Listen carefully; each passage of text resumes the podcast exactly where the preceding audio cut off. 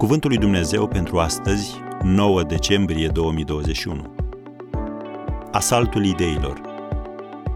Sfaturile în inima omului sunt ca niște ape adânci, dar omul priceput știe să scoată din ele.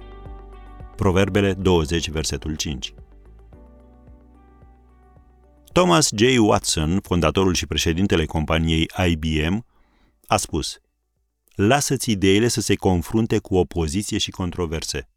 Vorbește deschis și temete nu atât de eticheta excentric, cât de stigmatul conformismului.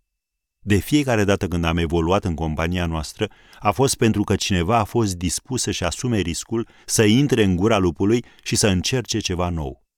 Am încheiat citatul. Mulți dintre noi avem idei care par bune, dar care nu duc niciodată nicăieri. La un moment dat, trebuie să-ți reduci drastic lista de idei la cea care ți se pare cea mai bună. Nu e ușor, dar e necesar. Începe cu ideile care evident nu au cum să funcționeze din motive de buget, resurse sau sincronizare.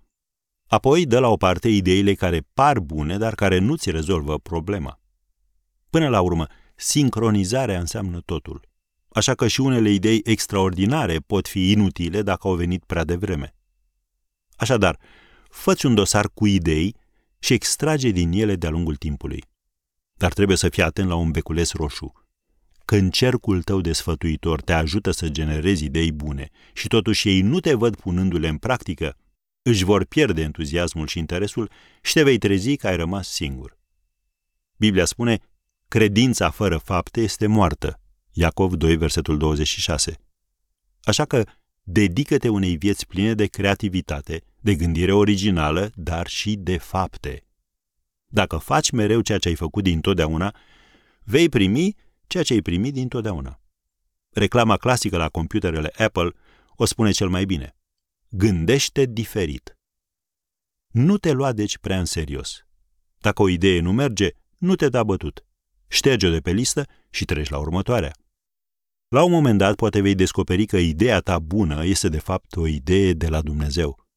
Și când se întâmplă lucrul acesta, atunci totul se schimbă.